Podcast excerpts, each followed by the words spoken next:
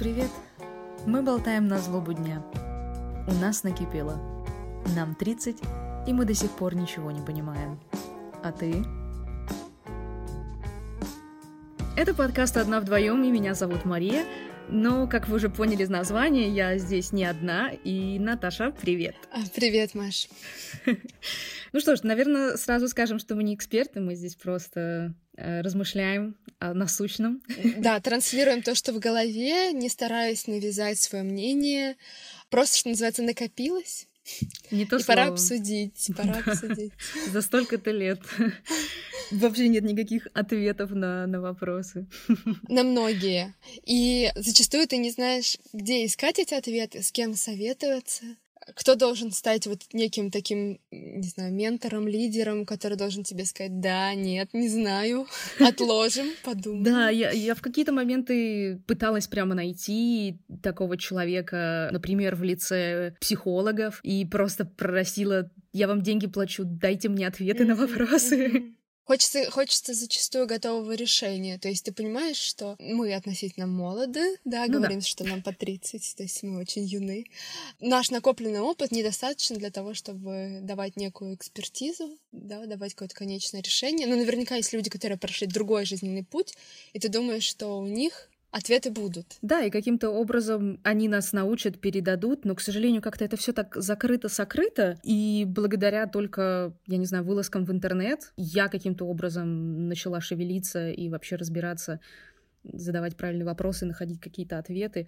Mm-hmm. И, и, к сожалению, это, зам... может быть, к счастью, это замкнутый круг. Мы ищем ответы, есть люди, которые эти ответы, советы дают, мы в них снова копаемся, кто-то еще дает еще больше, как снежный ком так накручивается, накручивается, и информации становится просто невыносимое количество сейчас. Я в шоке. Ну, это как раз такой информационный шум, который начинает уже подавлять, то есть от недостатка информации, о которых мы там слышали, там, от тех же своих родителей, мы пришли к переизбытку информации, к там множеству фейк-ньюс, и нужно во всем этом разбираться тоже. Обилие информации как раз-таки, да, породило то, что теперь мы не знаем, что правда, что нет. И на это тоже нет ответов. И начинаешь разбираться: окей, вот я нашла вот это, а это вообще правда или нет? И появляется какое-то недоверие теперь. Мало того, что ты переутомлен, так у тебя еще и trust issues. Да, да, да, да. Еще такой интересный момент. То есть ты поискал в интернете, ты пообщался с друзьями, ты все равно не понял, что правда, что нет, что корректно, что некорректно. Причем ты же не всегда можешь проверять на себе. Ну, то есть есть опции, которые ты можешь проверять на себе, там из серии пить два литра воды. Ты слышала, да, эту тему? Да. В день. Начинаем проверять. По идее, для правильной оценки эксперимента, в том числе эксперимента на себе, нужно задать время на эксперимент, отслеживать в определенный период времени, то есть прям приложить усилия. Mm-hmm. Но, как правило, ну, в жизненном цикле так тоже жить не получается. То есть ты просто доверился какой-то опции, которая просто превалировала в информационном пространстве, начал практиковать, а дальше либо перестал практиковать, просто потому что устал столько пить, либо втянулся и очень много пьешь. Вот. Ну, так часто совсем получается. Там. Вот я про здоровье принял, привела пример, да? Mm-hmm. Мы с тобой как-то обсуждали там про ту же информацию, которую нам дали, там, типа, в универе какие-то знания. Тоже ты принял это как факт, начал проверять. Потом ты либо перестал, либо продолжаешь в этом во всем крутиться, в этом потоке течь, но ты все равно не знаешь, это сейчас корректно или нет. Ну, то есть не всегда практика подсказывает.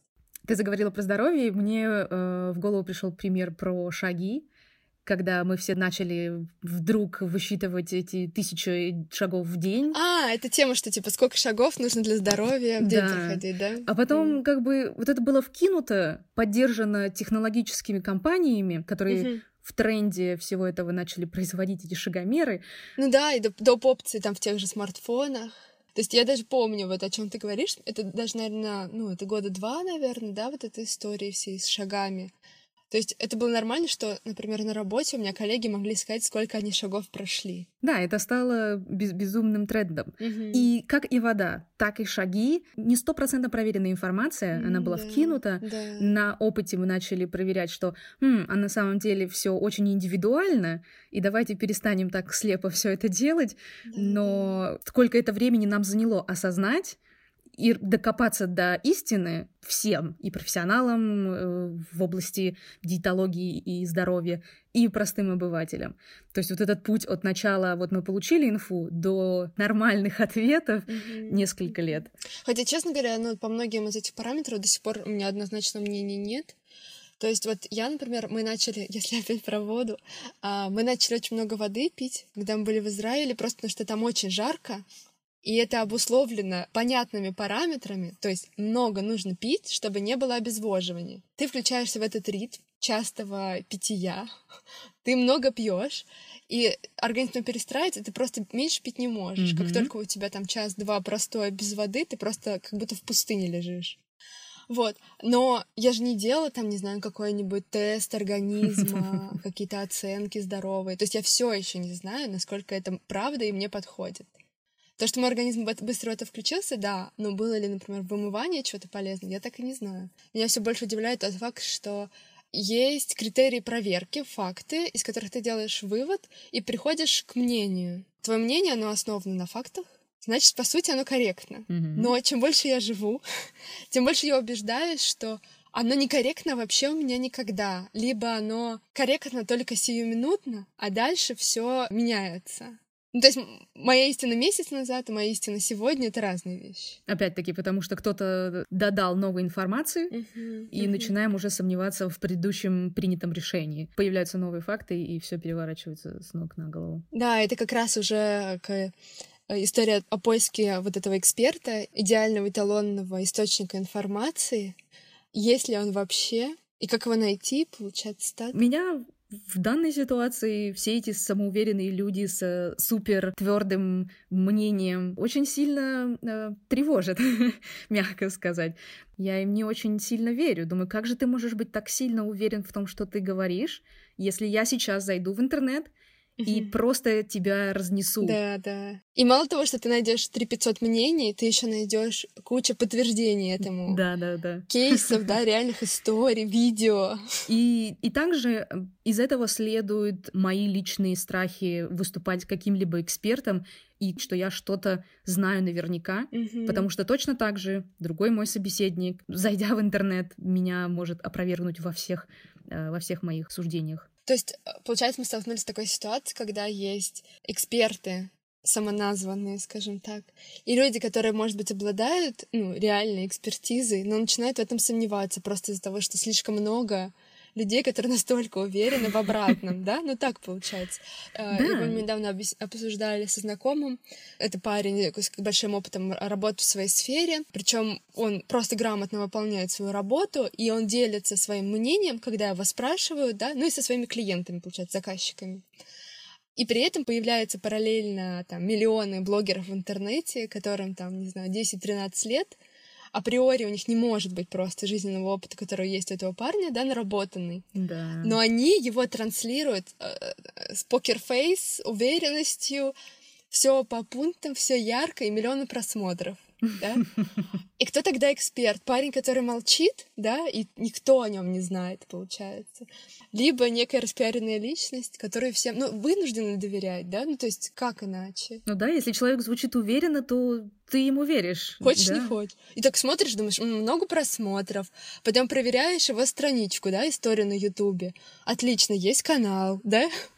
О, у него тридцать видео, да он уже четыре года пишет, ну, значит, парню можно доверять. Вот-вот, это вот именно тот самый процесс вычленения информации, перепроверки информации и нахождения какой-то истины. Это мне понравилось. Я э, недавно буквально читала девушку, опять же, чьему мнению я почему-то доверяю, да? Ну, мы сейчас будем говорить о том, что иногда мы даже не знаем, почему. Это действительно так. То есть, по сути, это некий блогер в Инстаграме, Она пишет довольно большие тексты под своими постами. Мне нравится ее грамотная речь, рассуждения, поэтому я довольно легко их к себе применяю, да? И вот она писала тоже про источники информации, что нужно доверять еще, выбрать несколько источников, которым ты доверяешь. То есть, допустим, несколько уважаемых журналов или э, ну, YouTube-каналов э, с большой аудиторией, с большой историей. И вот им доверять можно. Но я подумала, что тоже настолько сомнительно. Ну, то есть... Ну да, это все-таки для меня звучит как личный вкус. Да. Да, я, я ага. вот хочу доверять им, я буду доверять им. Да. Но нет гарантии того, что это правда так оно и есть. Это их мнение, которое резонирует со мной. Вот, кстати, вот это вот тоже интересная ведь история. То есть не зря очень многие психологи и писатели, они говорят о том, что мы соглашаемся, то есть мы считаем верной ту информацию, которая совпадает с нашим мнением в голове. Ну, то есть mm-hmm. э, мы решили, мы приняли это на себя, но там где-то это давление, конечно, да, там того же социума, которое тебя вынудило, да, то есть или оно показало тебе пример. И вот твое сформированное мнение на личном опыте, оно в голове, оно уже сидело, и тебе просто сказали, там, не знаю, э, читай «Ведомости», и ты такой, ну, в принципе, да, наверное, я слышала тоже, что «Ведомости» — это хорошо. Если бы никогда у тебя в голове этой идеи не было, и кто-то бы это транслировал, ты бы все равно не поверил. Тут мне тоже идея понравилась. Mm-hmm. То есть, по сути, ты каждый раз, когда с кем-то споришь или ищешь информацию, ты просто ищешь подтверждение тому, к чему ты уже пришел, к тем выводам, к которым уже пришел. Да, мне тоже нравится эта теория, так ее назовем. Опять-таки, потому что она срезонировала с нами. Да, да. И получается, ну, получается же круговой самообман. Ты такой... А, давай какой-нибудь пример не про воду, не про шаги, что-то мне в голову больше ничего не приходит, потому что я прям пью воду сейчас, сижу. Ну, здоровье сейчас — это самый, я не знаю, самый большой бум и тренд. Тренд, экология. Эко, да, кстати, вот про эко. Я очень сильно в какой-то момент запарилась этим, uh-huh, uh-huh. не понимая, это вообще то, что я хочу делать, или это действительно тренд какой-то, и я просто ведусь слепо. Но мне показалось это хорошим делом, помочь нашей планете. Ну да, Я да. уже, я сортирую мусор несколько лет, года три, uh-huh. наверное, как переехала из России. Потому что в России у нас никто не сортирует мусор, к сожалению. Ну, сейчас сортируют. Сейчас, да, Москва, да, а регионы не уверены. Угу. Все-таки нужно оборудование. Угу. И я к тому, что вот это много лет назад процесс начался, и я до сих пор не знаю, как это правильно делать. Одни источники говорят, делайте вот так, другие источники говорят, можно пластик и алюминий в одну кучу скидывать, там потом рассортируют. Uh-huh, uh-huh, и по факту uh-huh. ты сидишь и копаешься в этой информации, спрашиваешь людей, копаешься в источниках. И вот много лет спустя я до сих пор не знаю, как правильно сортировать мусор. Uh-huh. Но на данный момент я пришла к выводу того, что каждая страна делает это по-разному, даже, наверное, каждый город делает это по-разному, поэтому надо разбираться в своем городе. Uh-huh. Да-да, наверное. Наверное, зависит от прям предприятия, которое да. у тебя это перерабатывает, очень индивидуально. Просто у нас в офисе разделение мусора идет в одном стиле. Угу. Я иду угу. в интернет и вижу совсем другие ролики и... Рекомендации, да. Надо вычленять, что относится к моему региону и т.д. и т.п. Вот честно, на фоне э, мира свободной информации, за которой все сейчас так активно борются, да, что у каждого должно быть свое мнение, информация должна быть свободной, то есть вот при этом, при всем, у меня все чаще возникает желание найти некий истинный информационный источник, который бы мне говорил о чем-то. Это не про какие-то там глубинные истории про мораль или про что-то такое, mm-hmm. а вот про что-то понятное, да, то есть, например, про мусор, да. И ты просто находишь свой город, свое предприятие и четко видишь инструкцию. Вот хочется mm-hmm. это видеть. Про здоровье, пускай там будет написано центр, куда я могу позвонить и задать вот конкретный вопрос, который у меня есть, либо чтобы там был список вот этих горячих вопросов. Потому что, по идее, при таком количестве информации в мире наверняка есть бигдаты и аналитики, они могут вывести некое единое мнение, да? Mm-hmm. Простое по применению, это как в этой серии э, фильтр для воды, нужно там, не знаю, сначала промыть, потом в нем настоять воду, а потом залить еще раз. И вот тут то же самое. Наш организм, он же тоже как-то слажен, да? Или там сортировка мус- мусора, она же тоже по определенному принципу происходит. Или там, не знаю, хранить продукты нужно же определенное время. Почему нет этой единой инструкции? Почему я должна каждый день упарываться и просто проводить какую-то гигантскую работу, титаническую, которая, по идее, уже сделана каким-то там, не знаю, супермозгом? Mm-hmm. Вот сейчас мы столкнулись, да, с информированием, там, что делать, куда идти, что можно, чего нельзя делать, да? И та же история. Вот я не знаю, какая у вас информация идет по маскам. Мы маски носим, мы маски не носим. Даже насчет этого. В Москве просто нет масок. Их нужно где-то искать, покупать за бешенячие деньги. При этом большая часть источников, которым я доверяю, потому что это совпадает с моим мнением, что вообще-то они опасны для тебя самого. Потому что их надо менять раз в несколько часов. Да, да. И об этом я узнала пару дней назад от моей мамы. Замечательный источник информации. Серьезно. Вот тоже. Раньше, там, не знаю, в семьях, в кланах, в племенах, ну, исторически, была большая семья. Источник идеальной информации, актуальной, это самый взрослый в семье, да? Угу. Он принимал решение, у него было самое верное мнение, наверное, да, на любой счет. Он все знал, у него был опыт, экспертиза, понимание среды, истории семьи, ну, то есть вот такой спектр.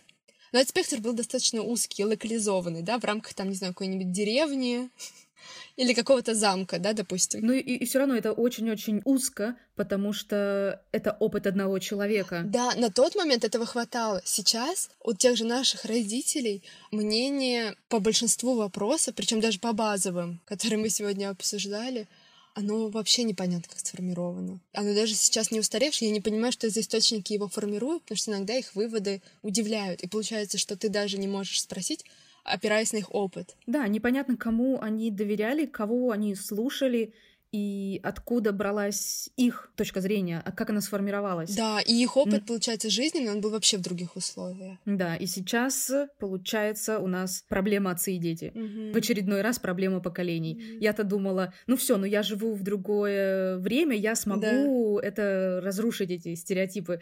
Но понимаю, что и между моими родителями, и между их родителями, и туда, и туда, туда глубже, было все время недопонимание э, поколений. Интересно, кстати, ну сейчас говорят, да, что даже там, например, те же тренды или та же информация, она же сменяется прям каждую секунду. Да.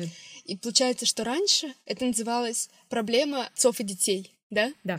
То есть получается разрыв где-то лет, ну, допустим, в двадцать, да, то есть ты где-то Ну, нет, окей, в четырнадцать. Ты в четырнадцать лет начинаешь спорить с родителями, примерно так. Вот.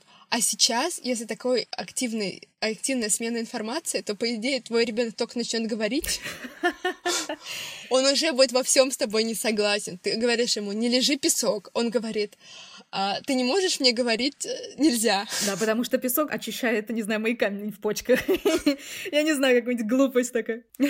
Там какие-нибудь витамины, о которых ты не знаешь, и... Да. А я загуглил. Да, да, да. И приятно, и, не знаю, шелушит мой язык. У нас же еще есть альтернатива, помимо э, загуглить, заяндексить. И, и вы так говорите? Да нет, конечно. А, ну Просто ладно. Я тут смотрела про Яндекс, и там было написано, что работников Яндекса оскорбляет фраза «загугли». Типа «остерегайтесь». А мой компьютер на днях почему-то вообще пришел к мнению, что я живу на Украине, а точнее в Киеве, и у меня вообще вот все, что я гуглю, начиная от тех же этих масок, он все выдает через призму Украины. Почему он так решил, я не знаю. Но очень любопытно. Новый опыт. Ты знаешь, у меня абсолютно такая же проблема. У меня два разных ноутбука. Один рабочий, другой личный. И оба, в... и оба живут в двух разных пространствах просто. Один считает, что я где-то живу в соседнем городе, даже не в своем городе. Ну ладно, хотя бы страна та же самая. А другой до сих пор считает, что я в России. И один ноутбук мне переводит все на польский, другой переводит мне все на русский. А я очень-очень сильно хочу, чтобы у меня все было по-английски. И у меня, я просто, я в, в ругании с обоими своими ноутбуками. Очень смешно. А представляешь такую ситуацию? Ты, ну не дай бог, конечно, падаешь в ванну и ударяешься головой, забываешь все на свете. Ты подходишь к своим компам, и один тебе говорит, милая, ты в России, матушки. А второй говорит, нет-нет-нет, ты не Познань, какой там у тебя соседний город? Уч, ну да, в общем, ты там, да. Да-да-да, кому верить?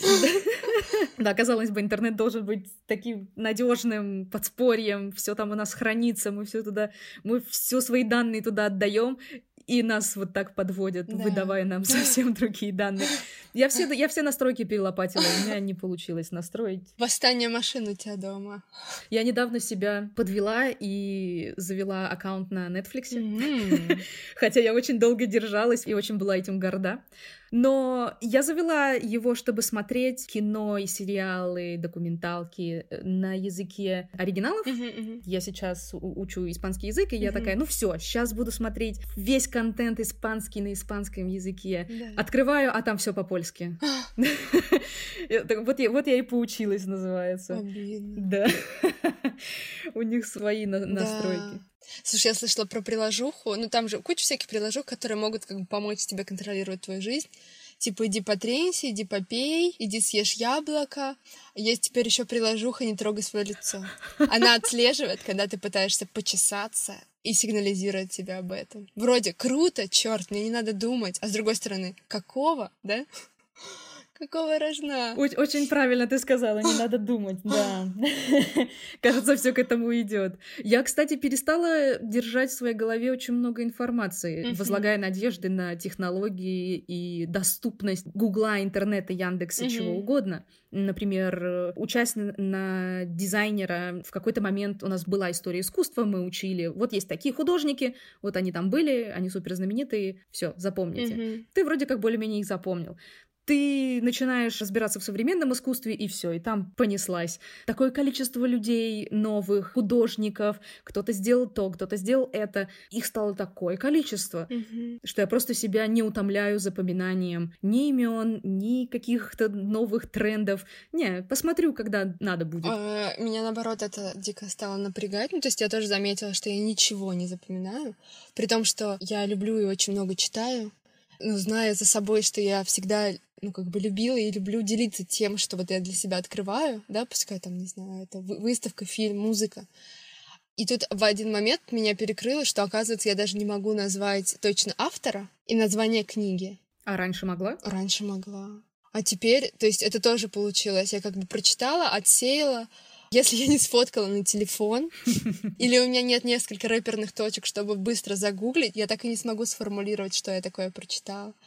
Вообще, меня это дико напугало. Потому что этого стало очень много? Ну да, я знаю. То есть я даже посмотрела несколько там всяких видео. Сейчас мне нравится, что очень много инфы такой типа научпоп. То есть она доступна, популярно так все рассказывает, что ты можешь легко осознать и понять, о чем речь, mm-hmm. что тоже это просто, что это из переизбытка количества информации, то есть просто наш мозг, эволюция человека, она не успевает за этим. То есть из серии «не вините себя» или там часто говорят, что сейчас дети стали глупые, что они не глупые, а просто они не успевают, потому что инфо сыпется на них слишком активно со всех сторон.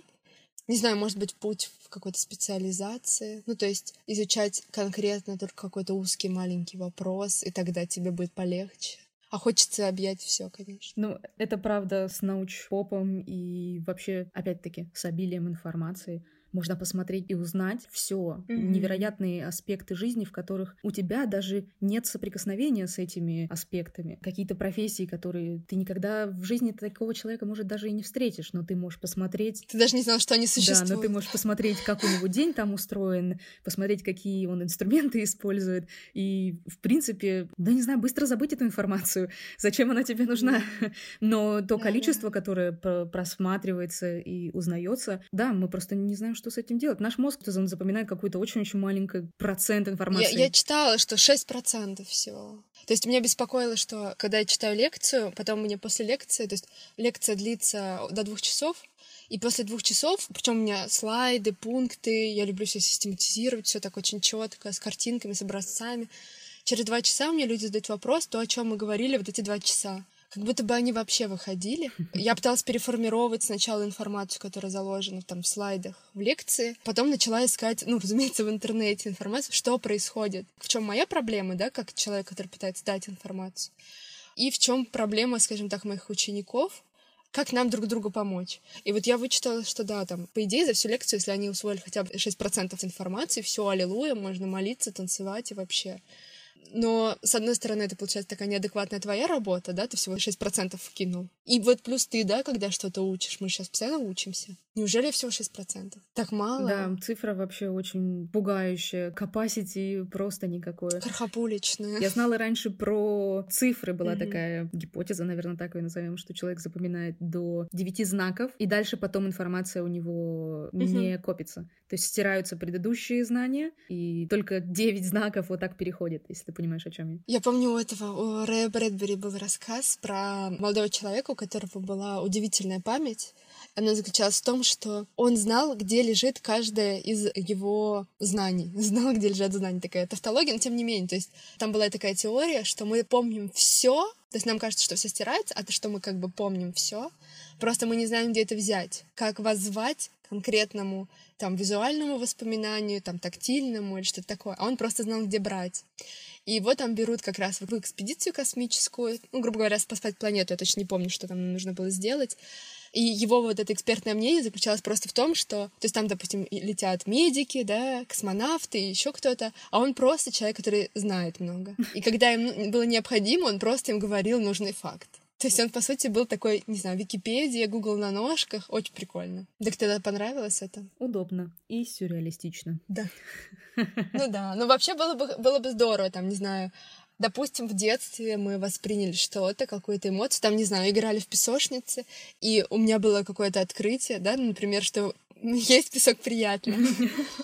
Было бы здорово когда-нибудь это вспомнить, да, чтобы, например, вот тех же детей потом понять, что, а, ну ешь, я помню, что тогда я с Ваней играла в песочки, и мне тоже тогда это понравилось. Ну, да, я недавно тоже копалась в том, как улучшить свою память, потому что я продолжаю себя корить за плохую память, но мне кажется, что мы все приблизительно одинаково помним, и я зря на себя наговариваю, mm-hmm. но я начала заниматься вот таким самокопанием, саморазвитием, да, и да. наткнулась на одно видео, где предлагают посредством фотографий вызывать у себя снова вот эти чувства, которые ты испытывал, да, в тот момент. Да-да-да. Такое видео немножко посвящено переизбытку диджитал-фотографий, ага. что мы переполняем сами угу. себя же информацией о своей жизни. Раньше это у нас такого доступа не было. Угу. Я не знаю, хотя бы взять отрезок времени, когда у нас были полароиды на двенадцать кадров, и когда ты из всего отпуска делаешь исключительные фотографии...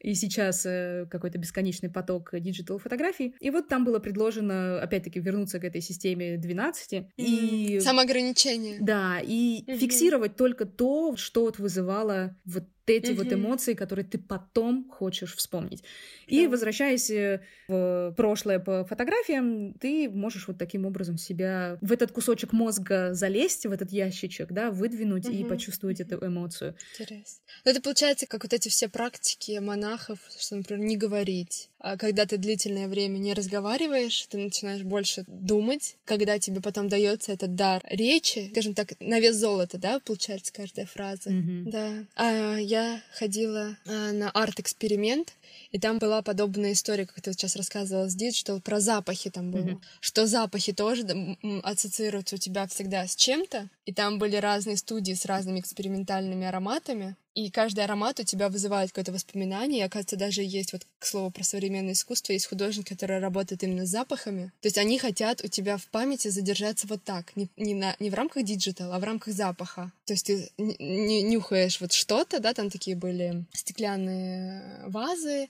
ты нюхаешь аромат, и чтобы потом ты, когда где-то столкнешься с этим запахом, да, с какими-то нотками, mm-hmm. ты бы вспомнил тот момент, когда стоял там на этой выставке и слушал этого художника. Очень интересно. Когда я так не думала, что они тоже часть моей памяти, часть информации. Правда? Ты никогда да. такого не думала, mm-hmm. что запахи иногда возвращаются, и ты такой... Такие опять начинаются эмоции, будоражение. Вот у меня почему-то нет. Я не знаю, то ли, может быть, у меня какой-то приглушенный нюх. Mm-hmm. То есть я начала это замечать в книгах. Я там читаю там очередную книгу, и вот там автор очень много говорит, а вот этот запах там того-то, того-то. Такое тонкое описание ароматов. И я поняла, что я вообще это так не оцениваю. То есть я могу замечать духи, но я не замечу, если там, не знаю... моя подруга, человек, с которым я часто встречаюсь, вдруг их сменит. Я ничего не замечу. А, интересно. То есть, видимо, у меня это просто не так ярко выражено, и для меня это было прям каким-то таким открытием. Думаю, да, действительно. И когда там один из запахов на выставке был запах, как подвал у меня в Костроме, у бабушки с дедушкой, куда мы спускались за картошкой, мне было просто, знаешь, такой флешбэк, куча каких-то кадров перед глазами. Вау. Думаю, боже, я прям как будто сейчас в том подвале. Но он был не страшный, он был интересный, поэтому это такие приятные воспоминания. Но это немножко не индивидуально, это все-таки какие-то общие запахи, да, которые у всех могли случиться. Но, но получается у каждого по-разному, то есть, может, этот запах тебе бы ничего не сказал, потому что у тебя подобного опыта не было. А у кого-то он был, но в совершенно других ситуациях, не знаю, водили на дачу, то есть там, видимо, какой-то был земляной запах, может быть, поэтому такое у меня с подвалом было угу. впечатление. Ну да, какие-то нотки, понятно. Ну, хотелось бы дожить до тех времен, когда я могла бы коллекционировать запахи, которые мне важны в моей жизни. О, это было так классно! Да. А, там еще, знаешь, был такой аппарат, мне понравился, там был аппарат, типа нюхач, тоже русские художники сделали. Это, он, кстати, очень красивый визуально, там так много трубочек, и ты подходишь к этим трубочкам, и они как бы тебя обнюхивают и выдают проекцию портрета. Ну, он такой как бы на смеси научпопа получается и искусство проект. Вот. И мы выходили втроем, и ребята были плюс-минус похожи на свои портреты, а я была крепким мужчиной, и меня это так напугало. Ого. Думаю, боже, что-то со мной не так. Теперь я захотела пойти в эту машину, это, это очень круто. Чтобы она меня обнюхала. Да. да. Ну, интересно, там вот эти кураторы, как вот эти ребята, которые тебя сопровождают на выставках, они даже сказали, что распознавание будет, и оно уже где-то там есть, внедрено, не только визуальный ряд, но там, не знаю, отпечатки пальцев, глаза, не знаю, слюна и запах. То есть ты подходишь к банкомату, и банкомат знает, что это Маша пришла. Капец. Если вдруг Маша передушилась, он тоже об этом знает. И рекомендация такая, да? Ты знаешь, да? Это не твой аромат, Машуль. Если я тебе не скажу, никто тебе не скажет. Твой металлический друг всегда на страже твоего аромата. Но я, на самом деле, по запахам тоже не небольшой спец. Я больше тактильный человек mm-hmm. и визуа- визуальный. Ну, вот я тоже, мне кажется, визуал больше. Я когда путешествовала в Италию очень много раз, каждый раз туда приезжаю, мне хотелось это запомнить и унести с собой так сильно, что я просто все трогала. Я трогала все здания, все камушки, все листики, скамейки, Все, все трогала. Сейчас это в современных реалиях лучше так не делать. Ты прямо этот антипример. Да-да-да. Как не нужно себя вести. Но, черт побери, это сработало. Я руками помню все эти чудесные здания. Это сработало. Человек, получается, такой сосуд для информации, что ему просто в удовольствие все впитывать. Ну, то есть ты потрогала листики, да, ты поела еду. Понюхала, Понюхала еду. еду, сфотографировала. Да, посмотрела, загуглила ее. Ну, получается, да, да мы, мы, вот, мы комплексно так все воспринимаем информацию. А, мы, мы говорили долго. И кажется, мы до сих пор ни в чем не разобрались. Ни в чем не разобрались. Все равно было круто это обсудить, выговориться. И спасибо тебе большое, Наташа. Да, и тебе, Маша. Всем пока. Всем пока.